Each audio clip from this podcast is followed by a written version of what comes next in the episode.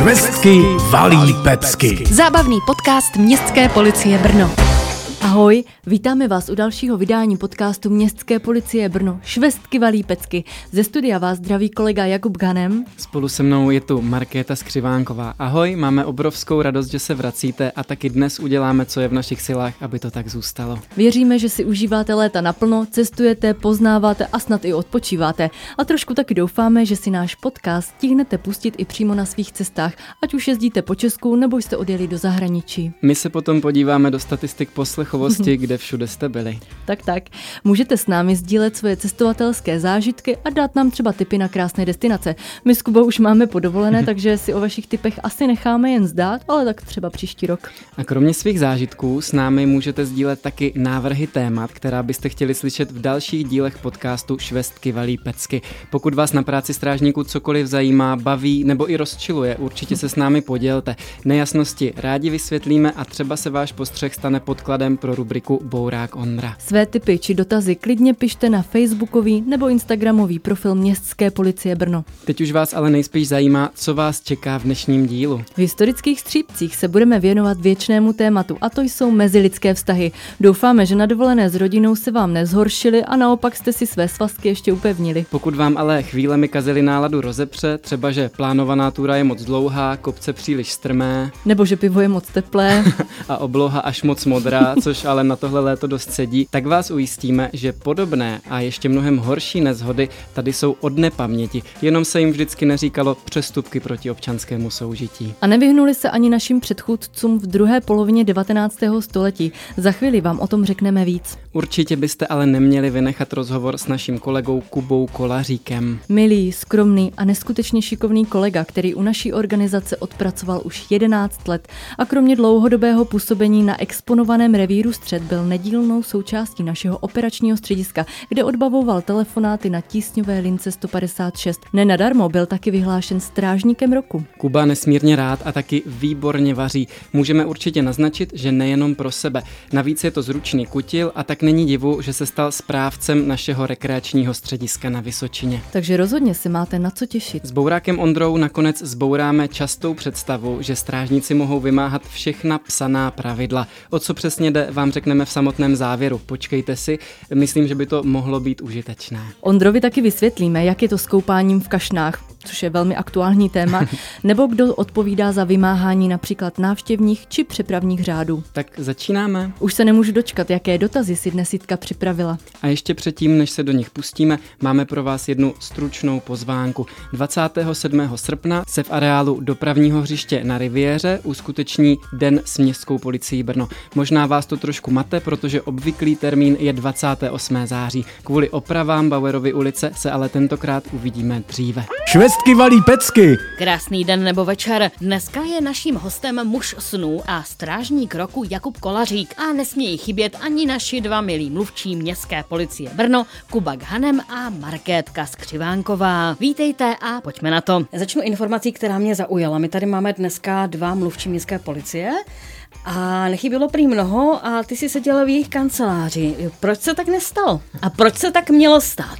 No tak mělo se tak stát, eh, protože ta práce mi přišla hodně zajímavá, zajímal jsem se o tu pozici a v podstatě, když eh, odešla tenkrát, myslím, Denisa Kapitánčíková to bylo, tak eh, bylo volné místo, jenomže já už tou dobou jsem tak nějak eh, byl přesvědčený o tom, že chci na Vysočinu a ta práce by se nedala s tím dojížděním skloubit, takže, takže z toho důvodu asi k tomu nedošlo, byť teda musím říct, že mě to velice lákalo. Kubo, si rád? No já nejsem rád, že to nevyšlo, protože tím, kdo chtěl Kubu přivést, jsem byl já. Ono už to bylo nějakou dobu po odchodu naší předchůdkyně, takže tou dobou už jsem byl pověřený vedením tiskového oddělení já.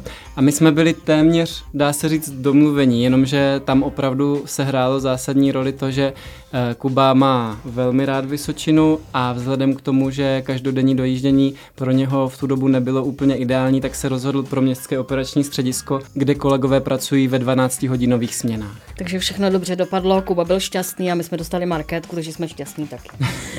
Eh, Ty jsi studoval... Ty jsi studoval bohemistiku, jestli mám dobré informace. Co konkrétně, jakoby obor? No, já jsem studoval pedagogickou fakultu, takže měl jsem obor český jazyk a literatura pro druhý stupeň základních škol. Takže jednooborová. A historii pro druhý stupeň základních škol. Nezlákala pedagogická praxe? No, chvilku mě to lákalo, dokonce jsem to chvíli i zkoušel, ale de facto ona ta policejní práce je hodně podobná. Je to hlavně o té Taky se krotí neukáznění. Také se krotí neukáznění a je to hodně o té psychologii a komunikaci, takže byť se to na první pohled nezdá, tak eh, tady ty dva obory spolu hodně souvisí. Stejně se snažím dopátrat toho prvopočátku, kde vznikla ta snaha se uplatnit u městské policie vůbec. Co rozhodlo? No já bych pravdu řekl, tak eh, teď ani z hlavy úplně nevím, co rozhodlo. Přišlo mě to prostě eh, v tu chvíli asi zajímavější to zaměstnání než, eh, než to učitelství. Jo, i z toho důvodu asi, že mě to přišlo takový víc akčnější. Už tady zaznělo, že jsi pracoval na operačním středisku. Co konkrétně si tam dělal? Přibliž lidem, kteří netuší. O co jde? Tak operační středisko v podstatě jak u státní policie, záchranné služby hasičů, u nás je v podstatě o tom, že operátor přijímá oznámení, nějakým způsobem e, posílá hlídky na ta oznámení podle závažnosti. Když je to něco méně závažného, přepošle to na patřičný revír formou takové jakoby SMSky přes informační systém. Když je to věc, která nesnese odkladu, hrozí tam riziko z prodlení, tak v podstatě sám si může zavolat přes vysílačku konkrétní hlídku, která je nejblíž a na to místo ji co nejrychleji vyslat. Čili je to hodně o té logistice a o tom rychlém uvažování. Ale není to úplně ten adrenalin, o kterém jsme tady mluvili, nebo ten, ta akčnost. No, já si myslím, že to adrenalinu je tam někdy až moc. Když ten hovor je závažný a někdo opravdu volá o pomoc a potřebuje urgentně, tak eh, je to o tom, aby člověk s rozvahou co nejrychleji a co nejsprávněji rozhodl. Takže kolikrát opravdu ten adrenalin tam lítá. No. Utkvěl ti v hlavě nějaký případ, na který nezapomeneš? No případů bylo strašně mnoho. Některý byli humorný, některý méně humorný. Klidně dej oba. Uh, některý se nedají publikovat ani po 22. hodině, takže já bych asi zmínil jeden takový, kdy mi volal tedy pán z, ze sídliště, myslím, že to byly Vinohrady, že vidí malého chlapce lézt tedy po Římse po parapetu v devátém patře. Naštěstí hlídka byla hned za rohem, takže okamžitě jsme se s nimi spojili a asi do půl minuty už tedy zvonili na maminku, která si toho vůbec nevšimla, že ten chlapec jí vylezl na balkon a všechno tedy dobře dopadlo. Mm-hmm. Takže to byl takový ten příběh adrenalinový s opravdu šťastným koncem. Hm, a něco humorného? Něco humorného, no tak toto snad uh, můžeme říct ne, i ne po 22. hodině. Uh, jednou se mi dovolal pán s tím, že teda, že po nás požaduje nějaký zákrok ve smyslu, že ho manželka podvádí, tak jsem se mu tedy snažil vysvětlit uh, nějakým způsobem, i když mě bylo samozřejmě líto, uh, že toto je spíš záležitost pro manželskou poradnu, ne pro policii. Nicméně pán argumentoval s tím, že milenec manželky je o 25 let mladší než ona, že jí je 50 a je mu 25 a že to teda určitě už je trestný a budeme to muset řešit. A řešili jste? No samozřejmě jsme to neřešili, no, protože nebylo co. Pakli, že by to byla osoba mladší 15 let, tak by to samozřejmě k řešení bylo, ale mezi dospělými Kubo, určitě. chceš něco dodat? Ono možná někoho může mást, že podvod sice může být přestupek nebo trestný čin, ale pouze v majetkové rovině. Ty jsi zmínil, že to je práce, která tě baví, že to je akční práce, ale ty máš i jinou práci, která tě baví, kam ses dostal i vzhledem ke své vazbě na Vysočinu, kterou máš rád. Asi 10 měsíců nepracuji na operačním středisku, byť teda musím Jak říct, dlouho že... jsi tam byl, jenom pro... Eh, No, eh, necelé čtyři roky. Byla to celkem krátká epizoda, ale určitě budu na to dlouho vzpomínat. Výživná. Eh, Jednak byla výživná a jednak ten kolektiv, který se tam sešel, zvláště na té naší směně, tak eh, byl opravdu perfektní, takže, mm-hmm. takže mám na co vzpomínat. Takže se vraťme na tu Vysočinu. Eh, Vysočina, tak momentálně tam pracuji na pozici správce rekreačního střediska, které má městská policie na Sikovci, což je v podstatě mezi obcemi Vlachovice, kde bydlím trvale, a tři studně, takže je to takové to srdce Vysočiny opravdu. A A je to zajímavá práce v tom, že člověk opravdu je v přírodě a snaží se pečovat do ten areál, udržovat ho, sekání trávy, drobné udržbářské práce a hlavně to práce v lese. Takže a je to celoroční práce? Je to celoroční práce. V létě samozřejmě hlavně to sekání trávy, jak už jsem zmiňoval. V zimě odklízení sněhu, byť teda ty poslední roky už i u nás na horách, jestli to tak můžu říct, ta zima není co bývala, ale pořád ještě to zatím o tom odklízení sněhu je. A do tohoto střediska jezdí jenom měští policisté rekreovat se? Jezdí měští policisté, jejich, jejich rodinní příslušníci, občas i přátelé, záleží eh, v jaké je to roční době. Samozřejmě prázdniny jsou prioritně pro zaměstnance a jejich děti mimo sezóně třeba, kdy není až takový zájem, tak eh, se tam dostanou třeba i přátelé od těch mm-hmm. zaměstnanců. A chovají se strážníci v rámci své rekreace tak, jak by měli? Já si myslím, že zatím jsem se s ničím hrozným nesetkal a doufám, že to tak bude fungovat i nadále. Kubo Marketko, už jste tady někdy trávili dovolenou? Marketce se evidentně vybavili nějak, nějaké pikantní vzpomínky. Já jsem na Sikovec nejela úplně na takzvanou tu klasickou dovolenou, nicméně měla jsem možnost eh, ho párkrát navštívit a je to opravdu krásné místo a moc jsem si to užila. Myslím si, že eh, je to skvělá příležitost pro ty strážníky si tam zajet, eh, se zrekreovat a odpočinout mm-hmm. si. Co konkrétně bys tam vyzdvihla? Tak kromě výborného správce je tam nedaleko rybník Sikovec, kde se dá krásně vykoupat a zároveň je tam i dětské hřiště pro děti, takže je to výborné místo i pro rodinnou dovolenou a zároveň je to vlastně vlastně místo uprostřed lesu, takže jste tam úplně v mimo civilizaci a je to skvělé místo na relaxaci. My jsme to tady tak krásně vychválili. Je do budoucna možnost, že by tam mohli jezdit i lidé z Brna, kteří nemají s městskou policií nic společného? Zvažuje se něco takového? O něčem takovém jsem se nedoslechl nebo nedozvěděl, takže myslím, že nic takového asi v plánu není, ale možná, že budeme ještě trošičku rozšiřovat ubytovací kapacitu, jelikož ten zájem je velký, ale samozřejmě záleží na volných financích a je to všechno jenom v takovém výhledu. Uh-huh. A k vám jezdí strážníci jenom z Brna nebo i z dalších částí kraje či České republiky? Jezdí k nám strážníci pouze z Brna, protože to je rekreační středisko brněnské městské policie a i tak bych řekl, že je to hodně vytížené. Líbí se mi, že někteří, některé třeba skupinky, domluví se víc lidí z jednoho revíru a nebo nějakého organizačního celku, přijedou s dětmi a dokáží vytvořit opravdu zajímavý program pro ty děti, tak eh, tato věc mě asi zaujala. Mm-hmm. A ty jsi tam sám nebo máš nějaké kolegy přímo na místě?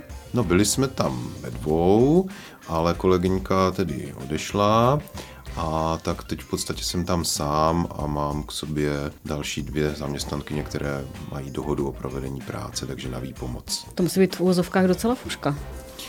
No teď na tu sezónu eh, to byla docela fuška, ale jelikož, eh, jak jsem se zmínil, už tam mám ty dvě kolegyně na dohodu, tak si myslím, že teď už by to mělo fungovat eh, zase líp a mohl bych se víc věnovat té chlapské práci, než, než té ženské, kterou jsem musel teda dělat taky teď. Když máš ty volno, jak trávíš ty volný čas? No tak eh, většinou teda s mým synem osmiletým, chodíme třeba na procházky nebo, nebo na kolo si vyjedeme, někde poblíž teda, protože on toho moc, eh, moc neujede, má trošku problémy s motorikou. Hodně teda času trávím vařením taky, no. Jak to vypadá, když vaří městský strážník? Já vám vstoupím do rozhovoru, Kuba vaří úplně výborně a doteď vzpomínám na jeho svíčkovou, takže Až takhle. kdyby se nechtěl sám vychvalovat, tak já ho tady velmi ráda vychválím. I českou klasiku, teda nejraději českou klasiku? Snažím se vařit hlavně českou klasiku a taky horáckou klasiku, což v podstatě je místní kuchyně horácká, která je založená samozřejmě na surovinách, které jsou tam, které jsou tam dostupné, to znamená brambory, houby, maso eh, z kraviček, které se pasou na místních eh, pastvinách čistých, eh, nebo divoké zvěře, která obývá místní lesy, takže takovou mojí specialitou je zvěřinový guláš z dančí a kančí plece. A samozřejmě bramboračka, horácká, to znamená s houbami, tam houby nesmí chybět a jelikož přibývá hodně lidí s bezlepkovou dietou, tak eh, tady tu polévku a vlastně i většinu omáček se snažím dělat eh, bezlepkově. To znamená, zahušťujeme většinou rozmixovanou zeleninou. Když ta svíčková, já se k ní musím vrátit, tak taková ta poctivá, že se nakládá to maso, fakt si s tím takhle vyhraješ? Ano, určitě. A hlavně základem je mnoho hodin tažený silný hovězí vývar. Ten dělám z hovězích žebírek z kostí. A Mnoho hodin je kolik? No, rozhodně nikdy nejdu tak pod těch 15 hodin. Někdy se povede i 18, 20 podle času a oni ty jídla potom opravdu uh, jsou takové výživnější a mají prostě lepší chuť. Kubo, jak seš na tom s vařením? Kromě čaje, vajíček. Eh, Vařím velmi rád a velmi málo, protože já jsem vařil eh, víc, než jsme měli děti, jenomže eh, moje manželka vaří výrazně rychleji, takže z eh, časových důvodů kvůli té efektivitě. Si diplomaticky neřekl, že líp, že? No a sam, samozřejmě líp. A mě, mě to baví, ale mě to, mě to fakt hrozně dlouho trvá, protože eh, dohledávám si recepty a ideálně třeba moje oblíbená stránka je kuchařka pro dceru, tam si vždycky najdu a to jsou takové ty poctivé recepty, kde právě ten vývar je ten tažený na těch minimálně 12 hodin a eh, všechny ty procesy se dodržují tak, jak se to dělalo dřív. Eh, tak tohle mě baví, ale faktem je, že to je opravdu časově náročné a já to rychleji moc neumím, takže baví mě i takové ty nevím, jestli se dá říct modernější třeba polévky typu dýňových a kukuřičných a to jsem vždycky rád zkoušel, ale protože se snažíme věnovat dětem a nechci ztrácet čas v kuchyni, tak spíš to převzala manželka, které to jde i lépe ještě. No, Manželka fakt- prostě nechce 12 hodin uklidit kuchyni pak. Eh, to já si po sobě uklidím, to s tím problém nemám, ale spíš mě trvá ta příprava samotná. Marketko, od tebe se to čeká. Bohužel čeká, ale co neuvařím do 30 minut, tak bohužel nevařím. U nás eh, je to taky trošku naopak, no. Já jsem spíš na ty domácí práce a ten, kdo líp vaří, je ty manžel. zatlouká hřebík a manžel vaří. Dá se to tak říct. Nevím, jestli ho zatlouču dobře, ale občas zatloukám. Ano. Kubo, dáš nám nějaký jednoduchý, stručný recept, ať to nějakým způsobem zpestříme? No, horácký, nějaký krajový. No, Horácký krajový mě teď úplně nenapadá, ale Tak tvůj.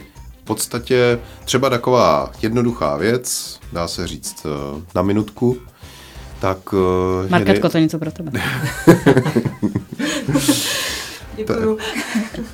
tak by byly dančí medailonky s cibulovou omáčkou, k tomu brusinky a šťouchané brambory nebo bramborovo-celerové pyré, taky velice zajímavé. Mm-hmm. Je to zajímavý soulad chutí. Mm-hmm. Jo, takže je to rychlovka, samozřejmě maso si naložíme den předem, eh, ideální směs bylinek, tymián, jalovec, který zvěřinu velice oživuje, eh, česnek, trošku hořčice, trošičku nějakého kvalitního oliváče naložíme přes noc, máme nachystáno a druhý den v podstatě uděláme jenom šťouchané brambory, cibulová omáčka, eh, ta vlastně se pak dodělává na výpeku z toho masa, které teda jenom lehce osmahneme na pánvi, zatáhneme minutku z každé strany, hodíme na 20 minut, 25 minut do trouby na 200 stupňů a vlastně na tom výpeku z té pánvičky uděláme pak cibulku, zalijeme právě tím kvalitním 18 hodin taženým vývarem, rozmixujeme, předsedíme, minutky dostali daleko. To zní takhle jako složitě, ale opravdu je to věc, která, eh, když nepočítám to na nakládání masa, tak eh, do půl hodiny se dá zvládnout. Skvělé, tak jsme se pěkně naladili. A když už máme něco dobrého, tak jdeme i k dobrým zprávám. A to je, ty jsi strážníkem roku. Nepletu se, ano. Strážníkem roku, jak se to tak stalo? No, ono už je to hodně dávno, takže si to už moc nevybavuju, Ty ale... si nepamatuješ, že jsi byl strážníkem roku. ne, to si samozřejmě pamatuju, ale v podstatě to bylo v době, kdy byl docela eh, nárůst eh, jakoby kriminality, eh, nebo bych to řekl přesně, toho přestupkového jednání. Kdy to tak asi zhruba bylo? Eh, Já mám takový pocit, že to bude tak 2012 nebo 13, jestli si to, jestli si to dobře pamatuji. A došlo tam vlastně k nápadu jak eh, přestupku proti veřejnému pořádku, tak přestupku v dopravě, protože to Brno samozřejmě není nafukovací. To znamená, že na všech revírech, eh, jednotkách stoupla šíleným způsobem eh, pracovní činnost. Všichni jeli, dá se říct, na 150%. A já, jelikož jsem byl na středu, tak ten střed v podstatě toho měl nejvíc a byl tím pádem nejvíc vidět a nevím proč, prostě z toho kolektivu vybrali mě, jo, ale v podstatě celý ten kolektiv uh, jel na těch 150%, takže... Kuba zaregistroval, nevím proč a už se nadechoval. Osobně si to vybavuju velmi dobře, Kuba to ve skromnosti takhle neřekne, ale sám to nakousl už v jedné z těch svých úvodních odpovědí, kde mluvil o psychologii a o komunikaci. Byť eh, naši strážníci mají opravdu řadu dovedností, všude jsou perfektní lidé, u kterých vždycky zvažujeme, že by třeba tu cenu mohli dostat, tak v tomhle konkrétním případě ta cena byla mimo jiné i eh, proto, jak Kuba k té práci přistupuje, eh, jak mluví s lidmi, jak dokáže vyjednávat a je to jeden z těch strážníků, který má i perfektní přehled o situaci, zná vždycky dokonale ty nejaktuálnější vyhlášky, se vším se hned seznamuje, takže vlastně pro všechny eh, naše vedoucí by byl takovým dokonalým pracovníkem na ten revír, takže takhle to bylo tenkrát vnímáno a i když jsem dostával opravdu častokrát zpětnou vazbu od veřejnosti s pochvalami na konkrétní strážníky, tak Kuba mezi nimi býval. Můžu se takhle zeptat, možná hlajcky jsou na středu ti nejlepší? Je tam té práce nejvíc, je nejnáročnější tím, že je to v centru města, že těch konfliktů a případů tam asi bývá nejvíc? Určitě, když se na to podíváme čistě statisticky, tak ano, ale samozřejmě, eh, co se týče nějaké závažnosti nebo nějakého komplikovaného zákroku nebo zásahu, tak eh, k tomu dojde kdekoliv, kdykoliv, takže to se nedá takhle jakoby předvídat ale jak říkám, čistě statisticky určitě ano. Určitě ta práce je tam jakoby nejnáročnější. A je to v tom vnímání strážníku takové to první oddělení, kam všichni chtějí? Asi ano, i když uh, revíry jsou jedna věc a druhá věc jsou potom speciální jednotky, které máme a tam asi ta práce je taková nejzajímavější a řekl bych, uh, řekl bych i taková, uh, že řeší zkrátka ty nejzávažnější věci.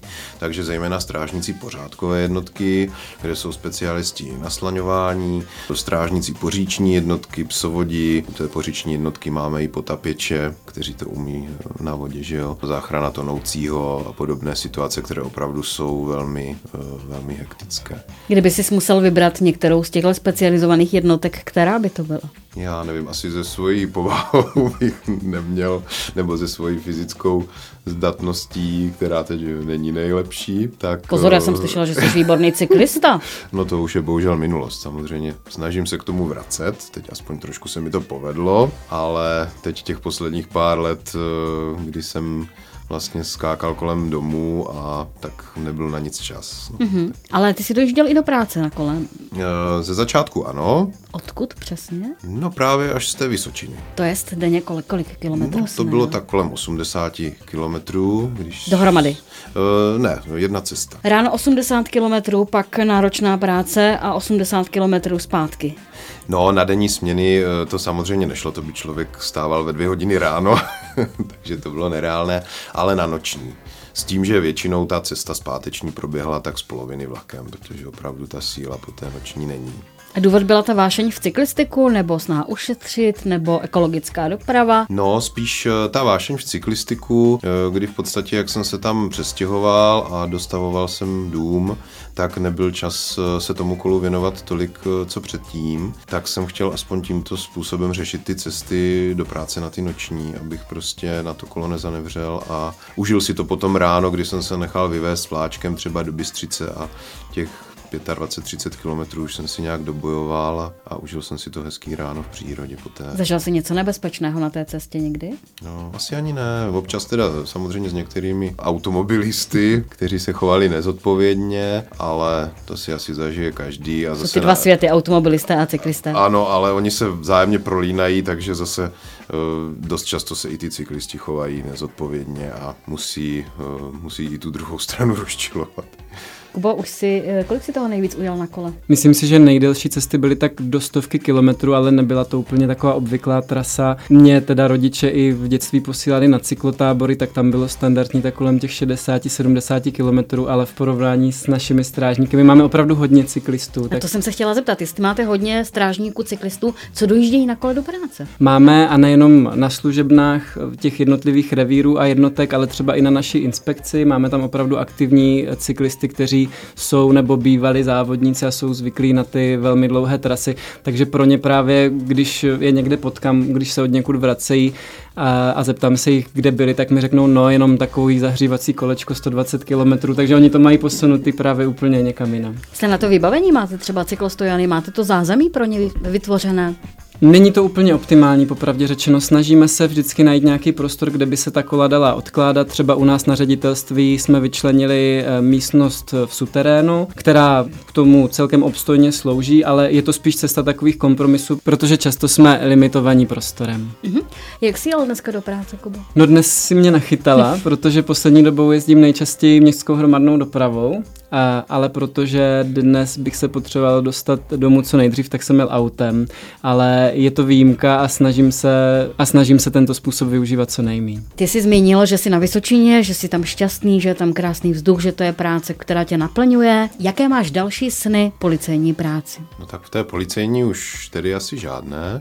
Takže momentálně... Nechceš se vrátit třeba k aktivní činnosti? Určitě by mě to lákalo, ale uh, s tím dojížděním bylo to docela únavné, hlavně po těch nočních a přece jenom člověk už není nejmladší, takže... A nějaká služebna třeba na Vysočině, která by byla blíž než ta brněnská? No, já myslím, že, že už tady to že mám šťastně dožiješ. Šťastně dožít na rekreačním středisku a uh, užívat si opravdu toho klidu, který tam je. Mm-hmm. Nebo zase na druhou stranu přes sezónu opravdu se tam člověk setká s lidmi, s kterými pracoval tady 12 let a uh, má si s nimi co říct, popovídat si. A na druhou stranu, když uh, skončí sezóna, tak si užívám toho klidu, kdy opravdu prostředkem areále chodí srnky, skáčou tam zajíci a uh, člověk je opravdu v té přírodě, je to moc hezký. Mm-hmm. Chtěl bys tam něco třeba zdokonalit, vylepšit, něco, co máš v hlavě, o co bys chtěl obohatit ty aktivity v centru? No, je tam strašně moc věcí, na kterých by se dalo ještě pracovat. Určitě by to chtělo nějakou kolárnu zřídit, eh, jelikož ty chatky jsou malé, takže ta kola tam není moc kam dávat a do garáže, kde zase ty kola se dávají, tak tam parkuju nějakou tu zemědělskou, no nebo dejme tomu pracovní techniku, řekněme přesně, zemědělskou tam žádnou vyloženě nemám. A takže to by byla asi taková hlavní věc. A potom určitě plánujeme přes zimu, eh, pokud eh, klimatické podmínky dovolí a bude hodně mrznout, tak eh, kluziště. Čím je tato krajina vyhlášená? Ty si, myslím, zmínil nějakou pohádku, co se tady natáčela. No tak jestli si to dobře vybavuju, tak se zde v minulosti natáčela pohádka o Bušku z Pytleven a v podstatě nebylo to přímo u nás na Sikovci ve Vlachovicích, ale bylo to v lokalitě Samotín, Blatiny, Krátká, Daňkovice, což je vlastně 10 kilometrů 10 kilometrů vedle. Kubo Markétko, kdy zavítáte za Kubu? Určitě nejpozději v květnu příštího roku, protože co tady nezaznělo, tak Sikovec je nejenom rekreační, ale taky školící areál a my tam za naše oddělení pořádáme setkání tiskových mluvčích eh, z České republiky, takže opět ty vybrané městské policie pozveme, takže doufáme, že v květnu se tam potkáme. A jinak se tady konají i školení vedoucích a různé podobné akce, takže mám to štěstí, že se na Sikovec dostávám celkem pravidelně, ale kromě toho ho vyhledávám i soukromně, my jsme tam byli i s dětmi a ona ta Vysočina, obzvlášť tato část je pro tu turistiku rodinou nesmírně příznivá. Myslím si, že každý musí znát Milovy, Devět skal, Čtyři palice, to je opravdu to srdce Vysočiny, jak přesně eh, tady Kuba říkal, perfektní místo pro cyklistiku, pro koupání na spoustě míst. Sikovec je teď poslední asi dva roky jedna z nejčistších vodních nádrží takže e, i těm, kteří nemají možnost využít Sikovec, tak doporučuji, aby se do téhle oblasti podívali a výborně se tam taky vaří obecně. Takže tam nejenom je, Kuba. Nejenom Kuba a to kouzlo Vysočiny je pro spoustu lidí v tom, že ať už jste dobří cyklisti nebo slabší, dobří běžkaři nebo horší, tak téměř v každé druhé vesnici je nějaká příjemná restaurace, kam dojedete a opravdu se tam po domácku najíte. Můžu zmínit třeba v Kadově je naprosto úžasná restaurace, která se dostává do všemožných průvodců kulinářských, takže ta gastronomie e, není to jenom nějaká lidová, co by si někdo řekl domácí kuchyně, taková ta klasická, ale opravdu se dostává i na výši a celkem na výsluní, takže Vysočina super. Se Kuba rozvášnil. Já ti ještě dám slovo, ještě si ho prosím e, vrať ten mikrofon. Ty jsi zmínil to, že se tam podívají strážníci i z jiných regionů, že tam budete mít takové setkání. To znamená, že ano, je to určeno i strážníkům z jiných oblastí na výjimečné události. Na výjimečné události. Není to na rekreaci, že by si tam mohli zažádat a přijet pouze jenom na dovolenou, ale pokud je pozveme na nějaké naše školení, tak to samozřejmě možné je. Obdobně to dělají i různé další u nás organizační celky, které se potřebují pracovně eh, s někým setkat a zároveň to nějakým způsobem zpříjemnit. To odreagovat. A odreagovat se. Mm-hmm. Marketko? Já bych potřebovala, aby ten rok měl tak dvakrát tolik víkendů, ale určitě bych ráda zajela na Sikovec. Jako hrozně se mi tam líbí. Myslím si, že jsem celkem aktivní člověk, takže mě to láká i jednak eh, z důvodu toho sportovního vyžití, které je tam možné a z důvodu toho, že to prostředí je opravdu krásné. Mám ráda Vysočinu, takže já doufám, že ještě do konce roku to třeba stihnu. Kubo, na závěr, co ti dala práce u městské policie? Práce u městské policie mi dala spoustu eh, životních zkušeností, spoustu hezkých zážitků, zajímavých zážitků, samozřejmě i těch škaredých, eh, zejména samozřejmě při té službě na ulici, jak my říkáme. A určitě mám na co vzpomínat a mám o čem eh, vyprávět svým vnoučatům jednou. Snad, snad svým vnoučatům jednou. A my ti moc krát děkujeme. Švestky valí pecky. Minulý díl historických střípků jsme se začátkem prázdnin pojali trochu netradičně a v rámci 30. výročí od založení novodobé brněnské městské policie jsme se místo do minulosti podívali do budoucnosti a zkusili jsme si představit, jak by mohla naše organizace vypadat za 30 let. Nebojte, tentokrát už se vrátíme zpátky na zem. V našem případě tedy spíše do minulosti. I když to, že natáčíme další díl našeho podcastu Švestky valí pecky, značí to, že vám ty naše vize asi zase tak nevadily. Dnes se konkrétně zaměříme na mezilidské vztahy. A je, je. To je takové nikdy nekončící téma. Někdo se na někoho špatně podívá, nebo naopak vůbec a hned je oheň na střeše. Hmm, bez rozplétání mezilidských vztahů si práci dnešního strážníka a obzvlášť v Brně rozhodně nejde ani představit. Marky asi každá generace sklouzne při pohledu na tu mladší k různým kliše a větám typu tohle za nás nebylo, to by si nikdo nedovolil. Nebo za mých mladých let by se tohle nestalo.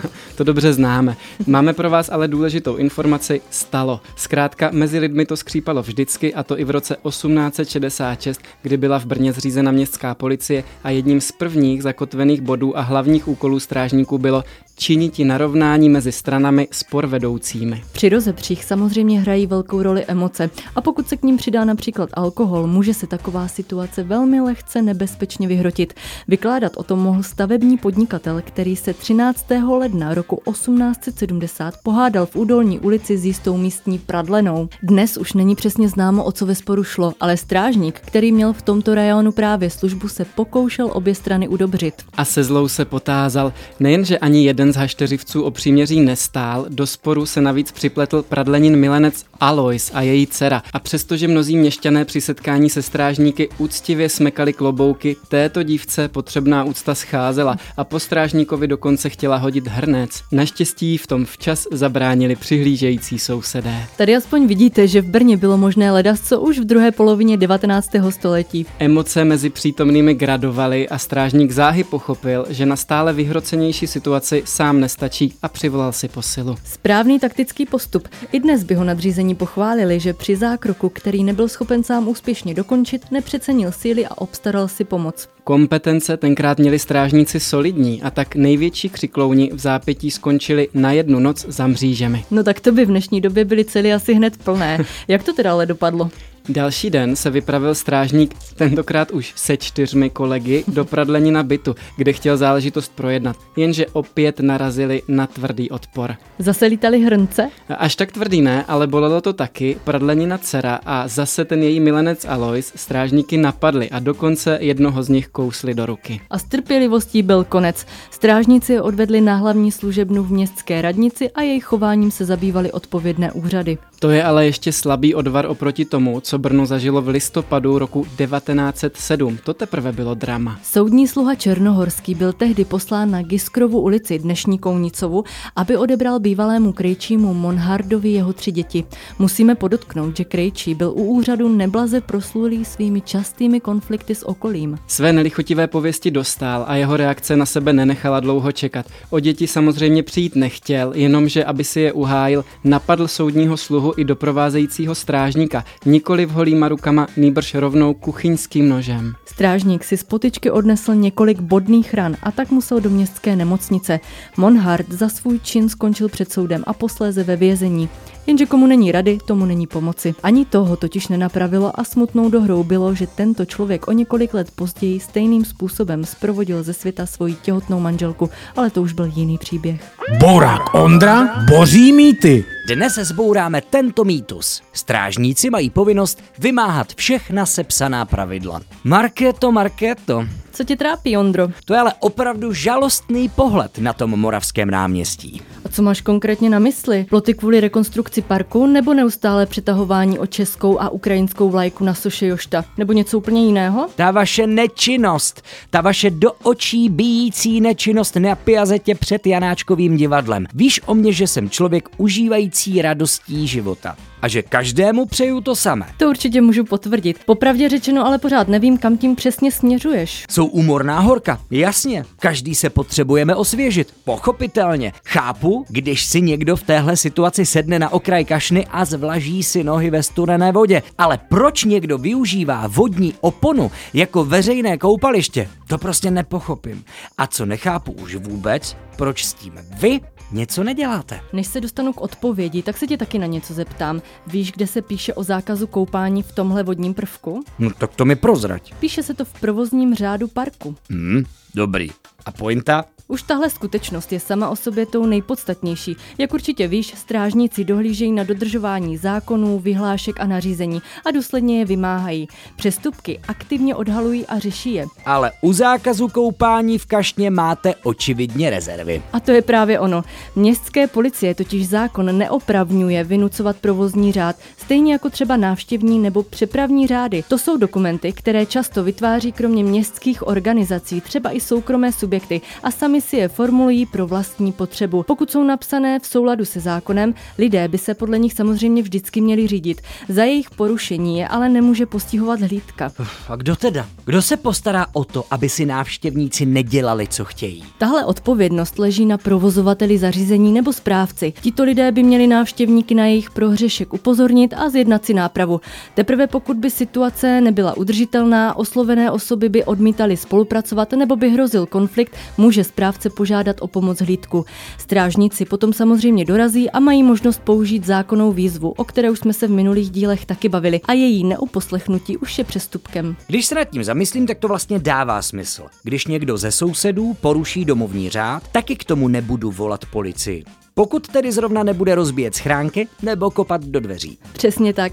To stejné platí třeba v autobuse, kdy tě za rozdělanou svačinu a batůžek na zádech nebude postihovat strážník, ale vždycky revizor. V bazénu, kde je předepsaná koupací čepice, ti určitě bude příjemnější oslovení plavčíkem než hlídkou z pouty a obuškem za opaskem. Myslím, že i veřejnost ocení naši práci spíš na jiných místech. Když se člověk na podstatu zákonů podívá víc do hloubky, tak to opravdu smysl dává.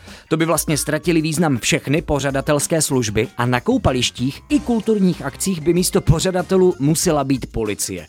Strážníci a policisti by stáli v každém parku, v každém muzeu i divadle a vlastně by jich v každém větším městě museli být ne desítky nebo stovky, ale tisíce. A taky je logické, že policie, ať už městská nebo státní, dohlíží na dodržování právních norem, které vytvořili zákonodárci ve stanoveném legislativním procesu, když se tedy bavíme o zákonech, anebo volení zastupitelé, pokud jde o vyhlášky. Nařízení pro změnu vydává Rada obce, zatímco provozní a návštěvní řády, hodně zjednodušeně řečeno, kde kdo. Chápu. Takže porušením povinnosti, která je stanovená třeba městskou vyhláškou, se strážníci samozřejmě zaobírat budou. A protože v těchto případech už jde o přestupky, můžou je rovnou i potrestat. Trefa. Tohle teda strážníkům moc nezávidím. Pro spoustu lidí jsou takzvaně prvními na ráně a všichni očekávají řešení právě od nich.